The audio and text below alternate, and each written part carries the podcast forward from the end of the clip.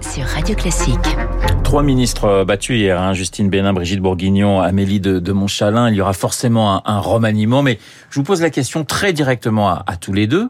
Est-ce que c'est encore tenable pour Elisabeth Borne? C'est très difficile. Elle a été élue, mais euh, ric-rac, hein, 52,5 52%, euh, dans l'heure. Euh, Calvados. En fait, Emmanuel Macron lui-même, on disait euh, qui a la qui n'a pas vu euh, ce qui allait se passer. Lui aussi, il n'a pas vu euh, le, la poussée du Rassemblement national.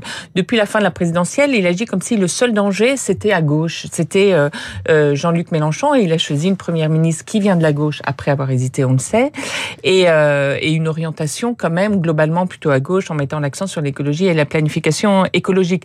Or là, quand même, on a une forte poussée à droite et à l'extrême droite dans cette nouvelle Assemblée. Donc même le positionnement du gouvernement et de, de d'Elisabeth Borne va être questionné, sans parler du poids politique. On voit bien que cette Assemblée va être ingouvernable Ouais. et c'est quand même le Premier ministre qui est devant l'Assemblée toutes les semaines pour défendre l'action du gouvernement. Et elle sera en, en théorie hein, devant les, les députés le 5 juillet. Euh, elle peut pas, elle peut pas demander un vote de confiance, euh, Bruno. Je, je peux Enfin, je- je- Comment vous voyez les choses, très franchement De mon point de vue, elle ne peut pas aller à l'Assemblée euh, sans qu'il ne se soit passé quelque chose de très important. Donc, à, à mon avis, la meilleure solution pour Emmanuel Macron va être de choisir un autre premier ou une autre première ministre, parce que c'est quand même, d'un certain point de vue, Dans les jours qui viennent. la première ministre qui a perdu les élections. Et donc, euh, elle ne peut pas aller à l'Assemblée comme ça. Elle, elle, elle n'obtiendra, elle risque de se heurter d'entrer à un vote euh, de défiance. D'ailleurs, le signe est- que Emmanuel Macron se pose sans doute la question, c'est que logiquement, après euh, toute élection, elle aurait dû formellement donner sa démission ce matin, et dans la foulée, euh, le, président Ouais. euh, l'a reconduit. Or, manifestement, il lui a demandé hier de ne pas faire ça.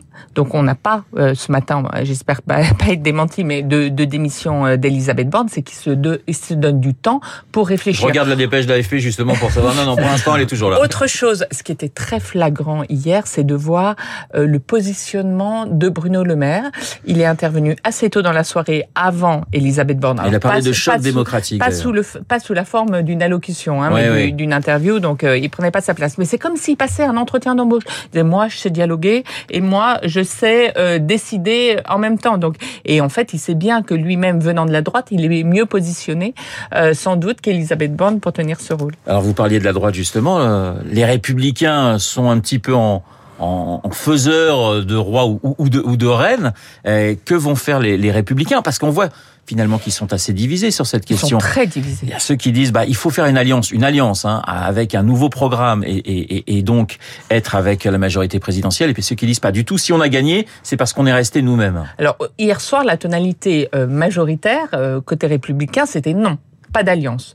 Euh, S'il y a des textes qui nous plaisent, on s'interdit rien, mais pas d'alliance. Après, il y a un bureau euh, de, de, de décision aujourd'hui euh, des Républicains qui va. Il y a, a d'autres voix. hein, Jean-François Copé, euh, euh, euh, Moran, euh, Morancet, la, la présidente de la région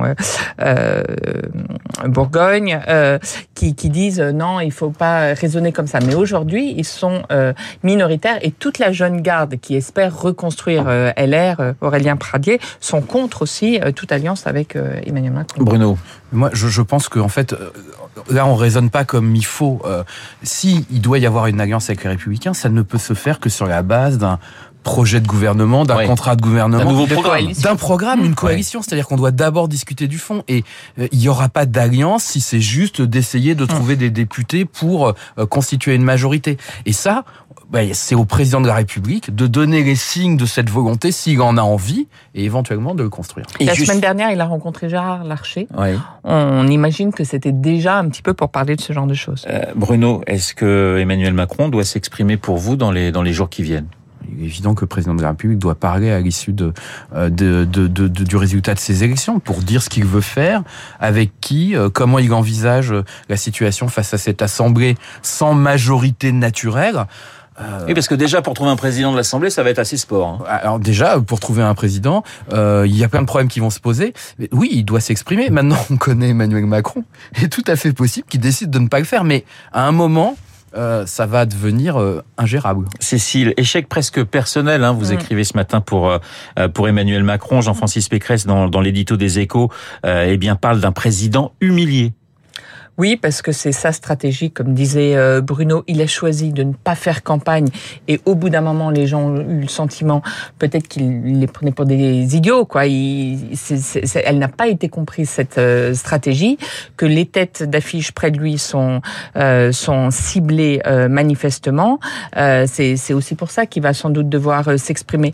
On sent qu'il a misé sur une après la présidentielle sur une sorte de continuité. Il y a beaucoup de reconduction et, et en fait en fait, les euh, les Français n'ont pas voulu de ça. Ils, ils, ont fait, voilà, ils ont ils ont cassé euh, toute cette façon de faire, cette ce jupitérisme qu'avait incarné euh, Emmanuel Macron, et il va devoir trouver. Alors, il avait essayé de le devancer en annonçant son Conseil national, de la, refondation, et ça devait démarrer cette semaine. C'était ça la grande actualité cette semaine.